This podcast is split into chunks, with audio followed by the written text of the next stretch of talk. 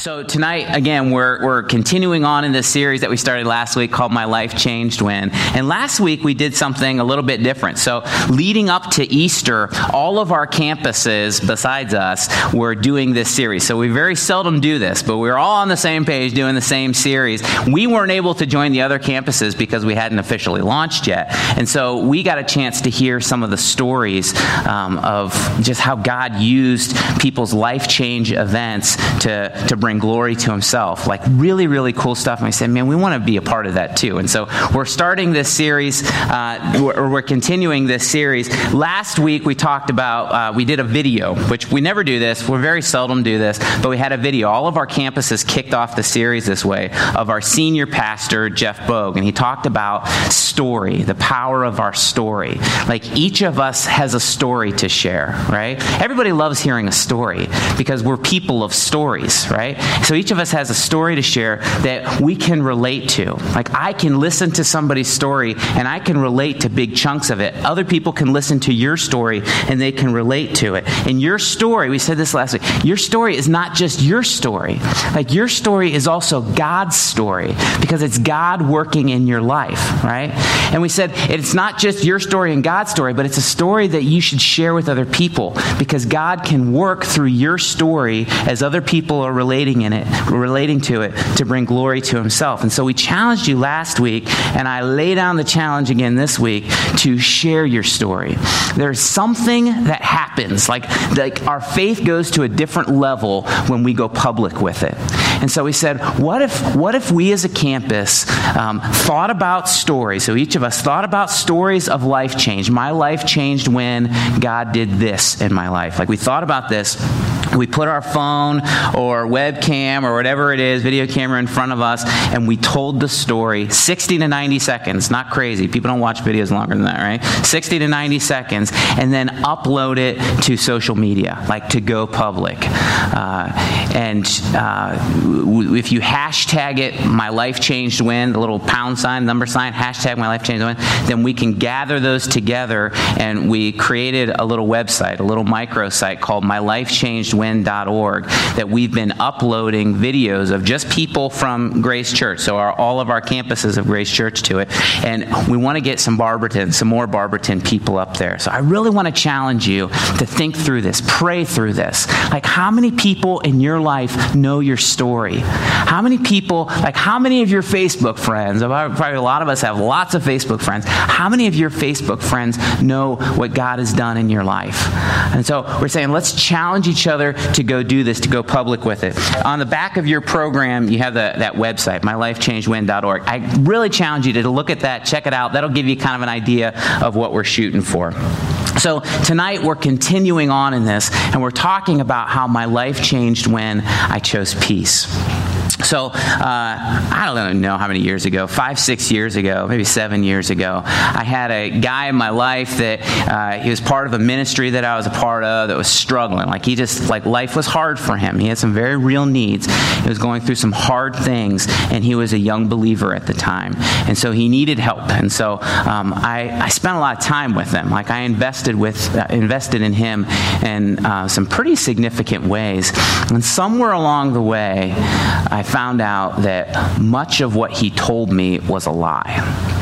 I don't know if you've had much interaction with people um, that are like a pathological liar. And that's what this guy was. And he was really good at it. And I was deceived by him. In fact, I found out, I, I eventually found out that he was telling some lies about me as well and my wife. And, uh, it was like this dagger in my heart and then turned it was really, really a hard time in my life because I trusted him and I was betrayed, like I was deeply betrayed. I had another time in my life when uh, I came home from work one day. I don't know, this is probably three years ago, three or four years ago, and I had like a bad day sometimes we have bad days, right? Even in ministry, sometimes we have bad days. So I had a bad day. I was stressed. I was in a bad mood. I was cranky. And my son was, uh, I think, about five ish at that time. And he was just acting like a five year old boy does. Like he wasn't being a bad boy, but he was just acting like a five year old boy. And he did something, probably something kind of annoying, and I snapped at him and I yelled at him. And I, I hurt his feelings pretty good. I think I said, Go up to your room. And so he started crying, and he went up to his room. And when I saw his tears, I realized what I had done. You know, like it wasn't his fault. I was in a bad mood that day. And so I know what I had to do. Any of you parents relate to this. I had to go upstairs and say, hey, buddy, I'm sorry that I did that. You didn't do anything wrong. I snapped at you and I shouldn't have done that. I had a bad day at work and I need to ask for your forgiveness. I apologize to you and I need to ask for your forgiveness. And, uh, and he did. And I think we were probably wrestling within five minutes and him punching me or something. I had another time, last one, when I had a couple um, come to me who they were married and they were going through hard stuff in their marriage, and they just they weren't they weren't connecting. They were just butting heads with each other. I remember we were in the lobby um, talking, and you can see that just something was up. I said, "Why don't you just come in? Like, why don't you just come in and let's talk and let me just facilitate a discussion between you guys? Like, let me just help you understand each other." and talk through some of this, and let's just see what happens. And so, to their credit, they did. They came in and uh, and we began to talk. I think we met three, four, five times together, and uh, it was really cool how God. I don't know if you if you've been kind of the peacemaker role, how God um, allowed me to be part of some reconciliation and understanding in their marriage. It's cool. I don't know how much conflict you've dealt with in your life. If you're people, and I suspect you are, and you have relationships with other people, I'd imagine that you too have dealt with a lot of conflict, like a lot of hard things in your life because life's full of it. How do you respond in conflict? Like when something hard happens, when something unideal happens, whether you're the offended, like I was with my friend who betrayed me, who lied to me, the offender, like I was with my son when I hurt him, or the peacemaker, like I was with a couple who were going through hard times and I was able to jump into it. Like, how do you respond when you're in those situations? Well, tonight I want to talk about it. And I, I want to warn you, like, tonight might be hard because uh, some of us have some conflict and some hard things, some pain, some betrayal that we've been holding on to for a long time.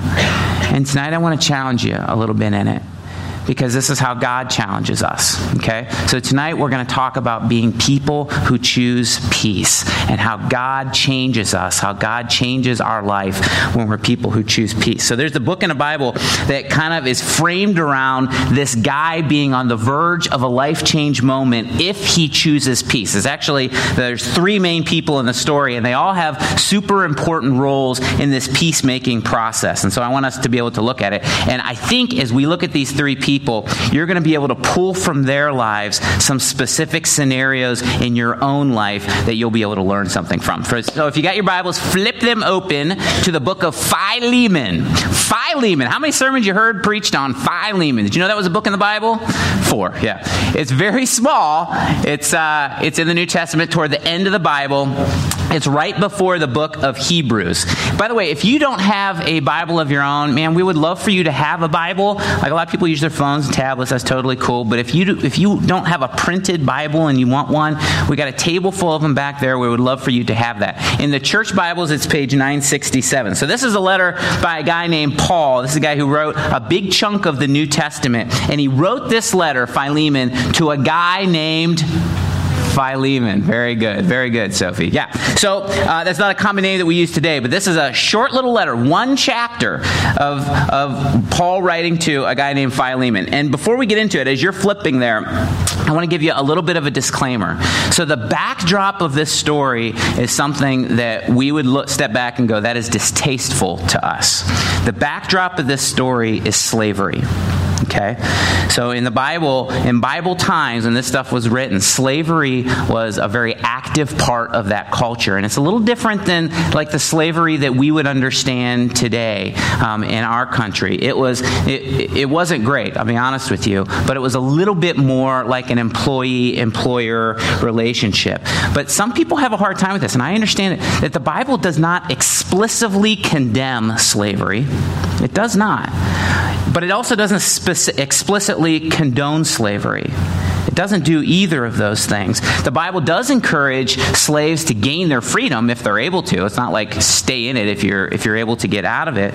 Um, but for slaves and slave owners, what the Bible does is it challenges people as their hearts are changed to change the way they live their roles, whether you're a slave owner or whether you're a slave.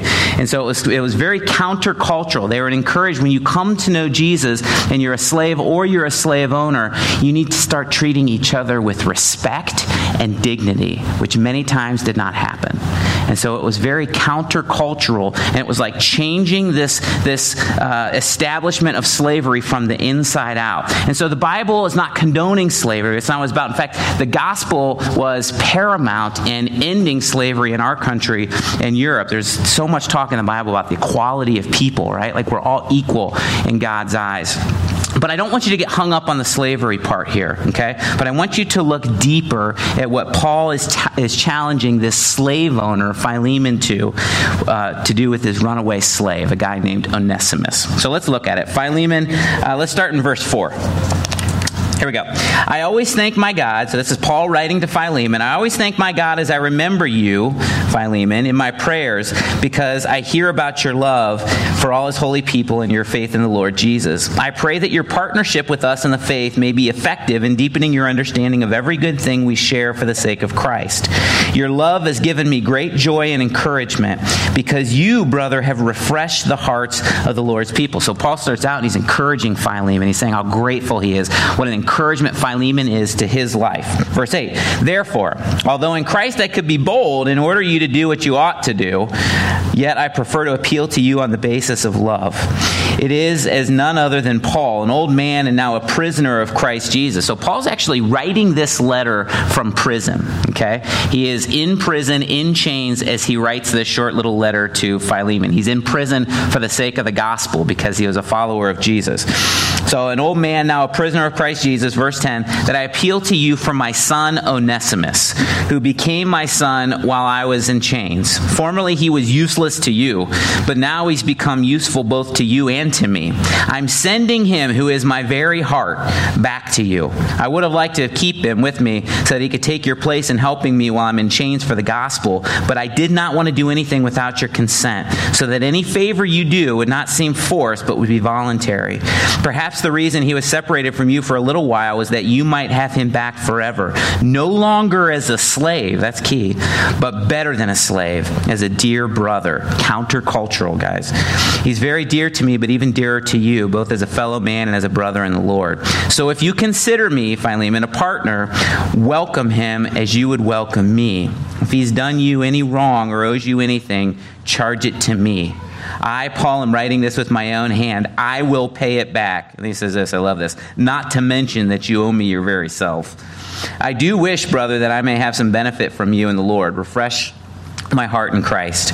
Confidence of your obedience, I write to you, knowing that you will do even more than I ask. I want to stop there. Okay, so here's the situation. We've got three people here, right? We've got Philemon, we've got Onesimus, and we've got Paul. Philemon is the wealthy slave owner. Philemon, interestingly, was part of the church at Colossae. Okay, we have a book in the New Testament called Colossians. That's to the church in Colossae. Uh, he was part of that church and very likely came to know the Lord. Paul actually didn't plant that church. That was one of the churches he did not plant. But he came to know the Lord probably through one of Paul's disciples, a guy named Epaphras, or potentially even Paul himself. Okay? He's, Paul seems to have this very close relationship with him. So he's a devoted follower of Jesus. He's probably a pretty wealthy dude. He's got slaves, and he's a, fo- and he's a Christ follower. Then you have a guy named Onesimus. Onesimus initially was Philemon's slave. So Philemon, you got slave owner. Onesimus, you got slave. He probably stole from Philemon.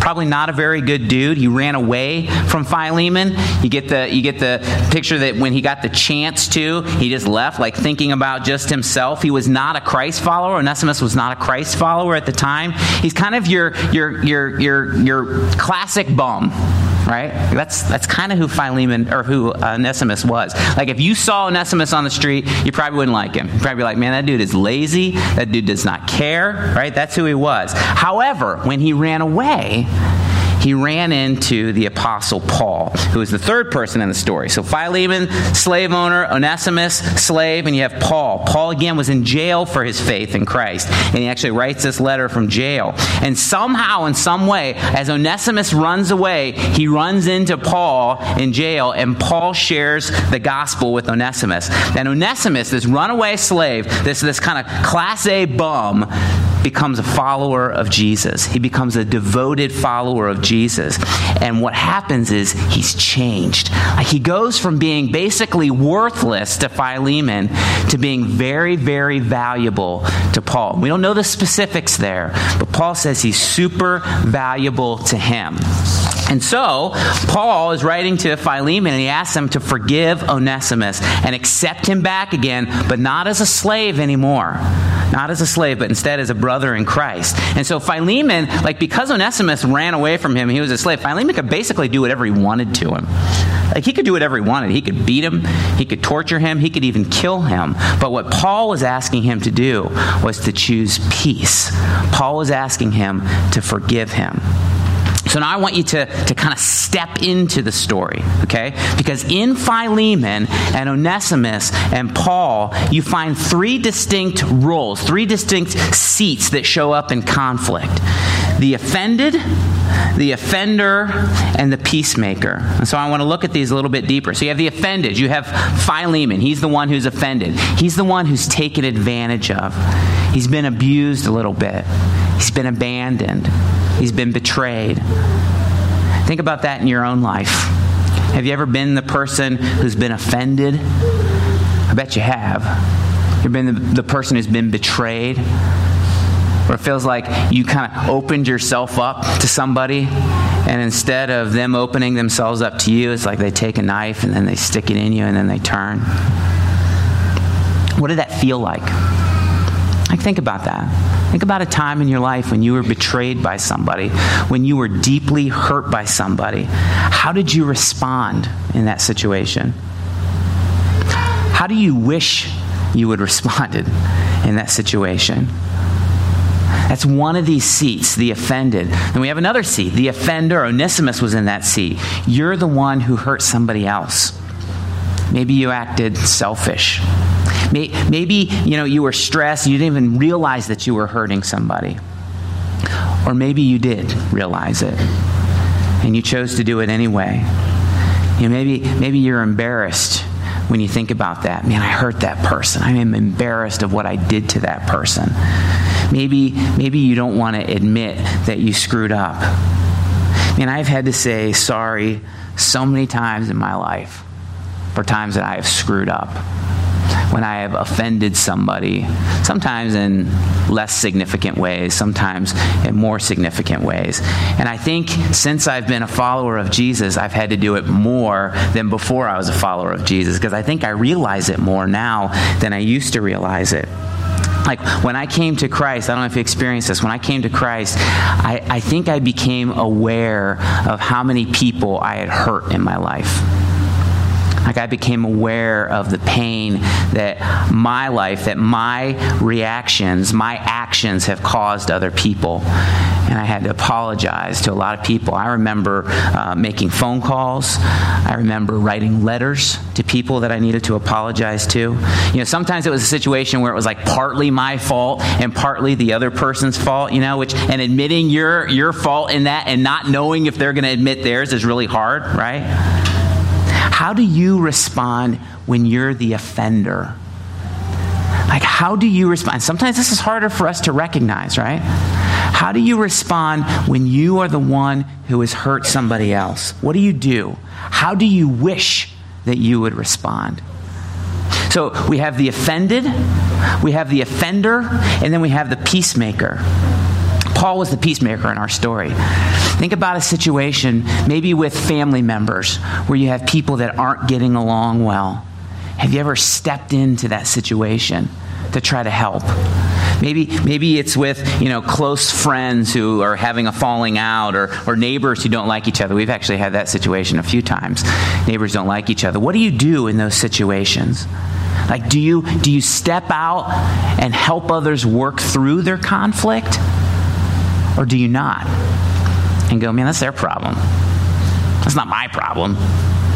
I'm not the one who's who's dealing with that. Let them, let them do what they need to do. It's fine. I got my own issues. I got my own stuff that I got to work through depending on what happens in our lives, we find ourselves many times in one of those three, one of those three seats: the offender, the offended, or the peacemaker. Paul, who's the peacemaker here uh, with Philemon and Onesimus, it's actually really interesting. He's been in in the Bible. We have other instances where he's in some of the other seats. Like sometimes he's the offender. You think about how Paul, before he was a follower of Jesus, how he persecuted the church. Like he literally went home to home, finding people that were Christians, exposing them so they would be persecuted and potentially killed. Think about the baggage that that dude could have carried. He, he could very well have been responsible for the death of many people because of his choices. He was the offender. We have other times that Paul was the offended. It's interesting. If you go in the book of Acts, Acts chapter 15, Paul's uh, Paul and a guy named Barnabas are doing these journeys, these missionary journeys, and they had some other people with them. One of the guys' name is Mark, John Mark. It's the same guy who wrote the Gospel of Mark. And some on one of these journeys, something happened where Mark left. Mark abandoned them. I don't know if he was scared or persecution or what it was, but he abandoned them. And Paul was ticked off. And so eventually he comes back and he wants to be with them again. And Paul's like, uh uh-uh, I am not taking him with me. He abandoned us. And the guy that he was with, Barnabas, was like, no, no, no, we should give him another chance. Paul's like, we're not giving him another chance. And they disagreed so much. You read this at the end of Acts chapter 15. They disagreed so much that they went their separate ways. Paul went with a guy named Silas and brought more people to know Jesus. And Barnabas Barnabas believed in Mark. It's actually really interesting. At the end of this letter that we're reading, I don't think it's a, commi- a coincidence. At the end of this letter, Paul references Mark because apparently they had made up with each other. It's really fascinating. See, in, in those situations, and I would guess many others in Paul's life, he moved toward peace, but he had to choose it, and he did. In a different letter that Paul wrote uh, the, to the Romans, in Romans 12, 18, Paul says this. He says this to them, and I think he says it to us too. He says, If it is possible, as far as it depends on you, live at peace with everyone. That's what he says. This is what he talks about with, with relationships, conflict resolution. If it is possible, as far as it depends on you, live at peace with everyone. Listen, guys. If you are a follower of Jesus, and, th- and this is hard, okay? If you are a follower of Jesus, it is not okay for you or for me to say things like, I am done with that person. They hurt me so much. I'm, I am never talking to them again, and I will never forgive them. It's not okay to say that. It's not okay to say things like, they are dead to me. I hope they rot in hell. I've heard that. It's not okay. If we are followers of Jesus, our responsibility is to choose peace. I want to say that again. If we're followers of Jesus, our responsibility is to choose peace. And sometimes that's hard. In fact, sometimes that's really, really hard. Especially, maybe especially when we're the ones who have been hurt.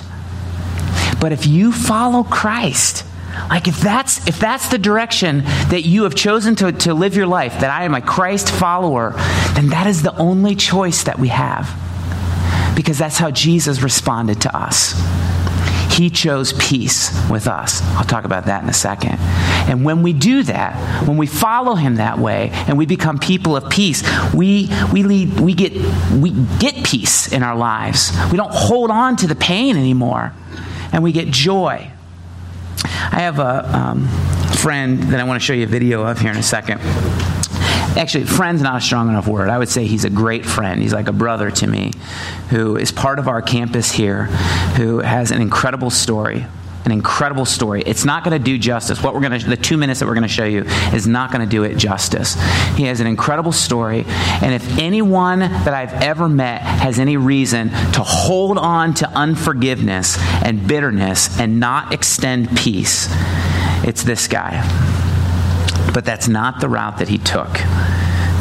And through choosing peace, God has transformed his life. I want you to check out this video.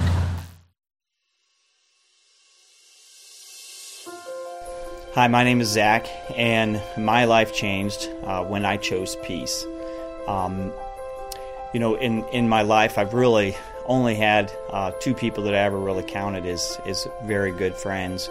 Um, and when I was 19 years old, uh, one of them shot and killed my older brother in the kitchen of my apartment. And when I was 25 years old, um, my wife and I were in a church, and it was um, there was a gentleman there mentoring us and teaching my kids Sunday school class that I later found out had been having an affair with my wife. Um, we eventually got a divorce based on that. Um, two years ago, when I accepted Christ, um, I had a lot of issues um, with trust, uh, with bitterness, with quite frankly just pure hatred. And over about a six month process, of really just praying about it and, and giving it over to the Lord. And, and when those people entered my mind, um, instead of um, being filled with so much hatred, just, just really praying and, and trying to give it over to God in the best way that I know how. Um, God has really turned both situations upside down. Uh, the gentleman that shot my brother, I was able to reach out to um, through uh, texting and through letters um, with a, a, an amazing positive response from him.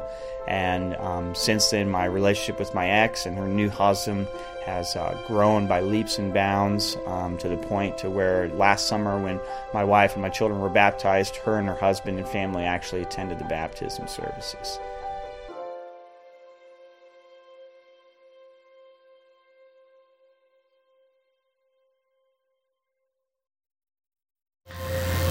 Pretty amazing story.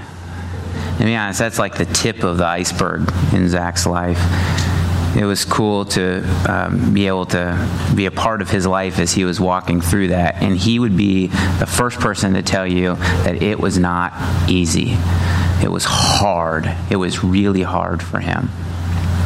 I was reading an article um, this this past week about a guy who, a 93 year old German man, who's on trial right now in Germany. His name's Oscar Groening. He was uh, in World War II known as the accountant of Auschwitz. The accountant of Auschwitz. And uh, he was called that because his responsibility, so he was at the death camp in Auschwitz, Poland, and his responsibility there, working with the German Nazis, was to uh, kind of uh, deal with all of the belongings that were taken from the death camp victims that, that came there, including their money, which is how he got the name, the accountant of Auschwitz. And he doesn't deny that he was there. The charges against him were, was that he helped the Nazi regime benefit economically and he supported the systematic killings. And he doesn't deny that he was there. Um, in fact, he talks about what he experienced there. This article is pretty graphic, but he talked about some of the terrible things I won't sh- I won't share with you because he wants people to know that what happened there really happened. Because sometimes people say, "Oh no, no, that didn't happen." He said, "No, no, no, it happened. I saw it happen." He said he didn't do anything wrong, but he saw it happen. Hundreds of thousands of Jews being exterminated. You know, tell these stories. Some of them with kids, and I have young kids, and it it just it's horrific absolutely horrific, the atrocities that happened over there. And so I'm reading this article and I'm thinking about like what God must think, you know? And then and then I thought, holy moly. So I don't know if this is I'm sure I've had this thought before, but I thought, holy moly, this is one situation that happened however many years ago, 70 years ago, right? In one part of the country But God doesn't just see that one situation. God, in His holiness, in His perfection, in His righteousness, in His goodness, in His love, He sees the totality of every evil thing going on at any point all throughout human history. Behind every closed door that you and I may never see, He sees it all. The killings, the murder, the rape, the perversion, all of that stuff, he sees in its totality. Just imagine what God would feel. And I, was thinking about this, and for some reason, this came to mind like a chessboard. Like he could see everything at one point. And I don't think that, you know, we're pawns on a chessboard and God is watching down with us. that's not what I'm saying. But he sees the totality of every evil at one time. And I can't help but wonder, like, how his heart must break you know, as he sees in this corner this man molesting this child. And I think he must be like, no, don't, don't do it. And then, and then over here in this corner, he sees this, this person killing, senselessly killing this innocent victim, and how that must make God feel. And in this corner, he sees, he sees the student bullying another student in school. And in this corner, he sees somebody cheating on their taxes. He sees all of this at one time, and I can't, I can't imagine the pain that a holy, loving God would feel as he sees the totality of all of our evil. Because if it were me, if I saw that, I would be overcome with it. And I would go like this.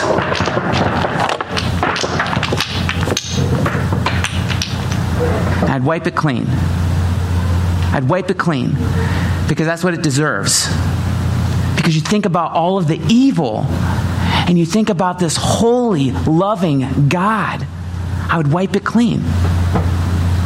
But God does exactly the opposite of that with us.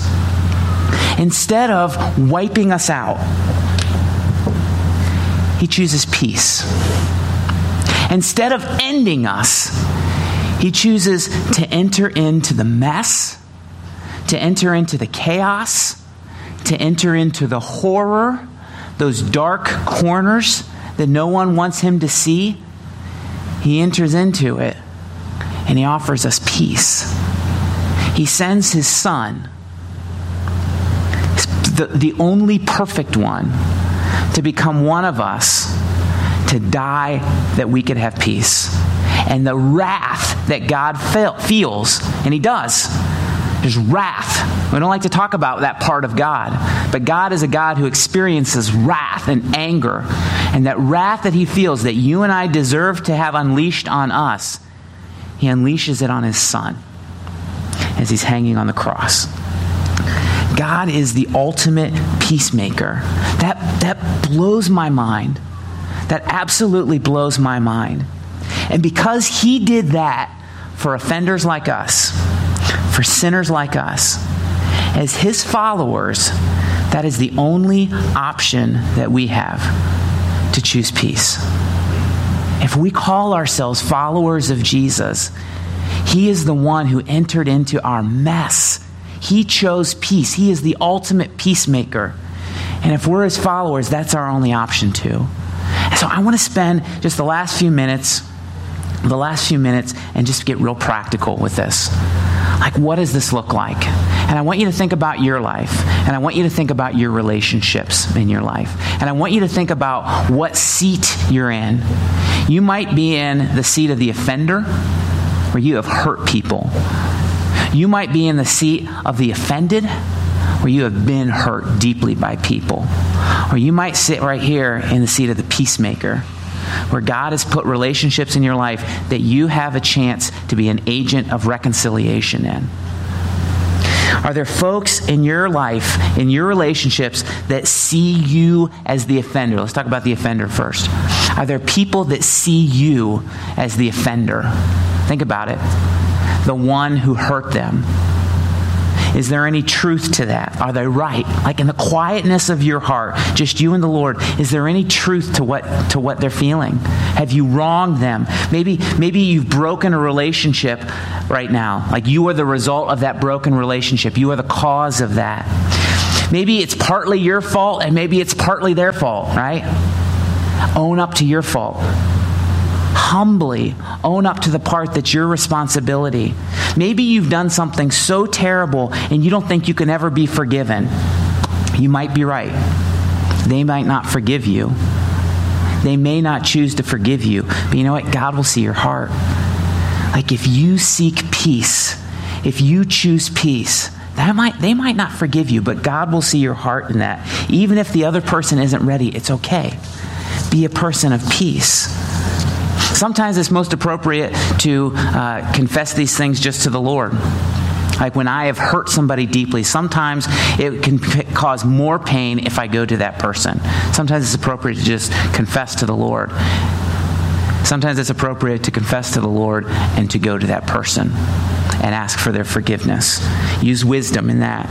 I encourage you to pray a lot about that. So, so that's the offender. There's times when you're the offender. Maybe you sit here and you go, I, am the offended. Like I have been hurt so badly. I open myself up and I feel like I just got stabbed in the heart. You've experienced pain, you've experienced betrayal. Don't pretend like it's not real. Don't pretend like the pain that you're experiencing is not real, like I'm tough. It doesn't really hurt me. I don't want to give that person power in my life. They can't hurt me. It's okay. It's okay to admit that you're hurt. In fact, it's healthy to admit that you're hurt. And then once you've acknowledged that, release the person. Release the person. Don't keep drinking the poison of unforgiveness. And it's poison. Sometimes we drink we drink this poison and we think my unforgiveness is going to kill the other person. It's killing you. Unforgiveness is a bitter drink and it takes our life away move toward peace. And forgiving the person who offended you doesn't mean that what they did was okay. That's not what it means. When my kids fight, when Luke does something to Natalie, when he does something bad to Natalie, I say, Luke, you shouldn't have done that. Go apologize to her. And he'll go up and apologize and say, sorry. And she'll go, she used to go, it's okay. And I would say, no, it's not okay. Don't tell him it's okay. It's not okay you tell him, I forgive you, right? Because that's very different than it's okay. Forgiveness is not saying it's okay. That's not what forgiveness is. It means that you forgive them. It means that you forgive them and you release them the way that God has forgiven you. And forgiving people doesn't necessarily mean that that relationship's going to come back, right? Like sometimes it doesn't, and sometimes it shouldn't. Sometimes forgiveness results in a restored relationship, sometimes it doesn't. But before God, you do everything in your power to be a person of peace. Forgiveness means you're choosing to release that person. I choose to release you. I don't hold this against you anymore. And you may not feel like it. If you talk to Zach, I encourage you if you see him around, talk to him. There's many days he didn't feel like it. He didn't feel like forgiving his ex wife and this guy who had an affair with her. He didn't feel like forgiving the guy who murdered his brother in his kitchen. But you know what he did when he didn't feel like it? He prayed to the Lord for those people that he wanted to forgive. It's powerful. Powerful. And God was faithful to him and bringing him healing from that and peace. And sometimes, guys, the person that we need to forgive or we need to receive forgiveness from isn't around anymore. They've died, right? It's still possible to receive peace. You know, we might we might think it's too late. Listen, God sees your heart and he responds in our lives when we take steps to be people of peace, to move toward peace. So maybe you're the offender. Maybe you're the offended. Or maybe the Lord's calling you to be a peacemaker right now. And this takes a lot of courage because you may get it from both sides, right? When you step into a situation where people are butting heads with each other and you're trying to help, it takes courage because this person might be angry with you and then this person might be angry with you.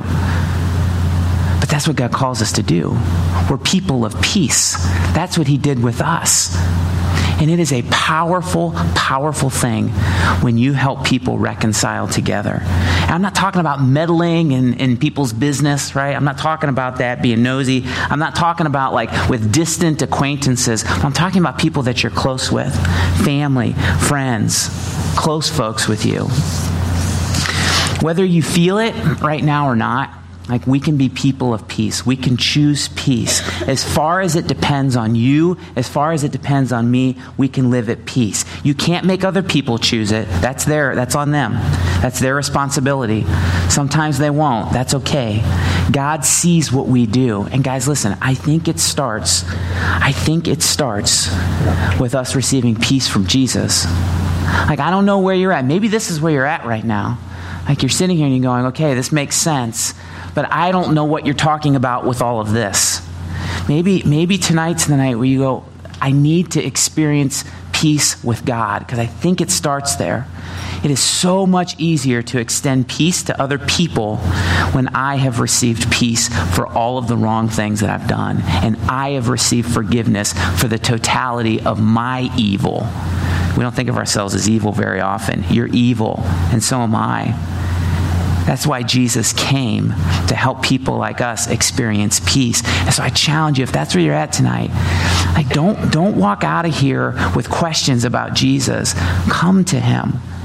He died for you. The wrath of God the Father was placed on him at the cross for you. And it's so easy to receive forgiveness. You, you, you commit to him. Whatever, whatever direction you are going, you say, I'm going to stop that and I'm going to follow Jesus. I'm going to choose him and you experience peace and you experience grace, and God changes us, God transforms us. So, whatever your situation is spouses, children, students, neighbors, grace group members we've got to be people that choose peace. If you are a follower of Jesus, it's not easy, but that's our only choice. And as you do, I challenge you to document that. Like I challenge you, don't, don't keep it to yourself. Whether it's video or talking to a friend, share what God is doing inside of you with other people because it will challenge them and it will encourage them in their faith too.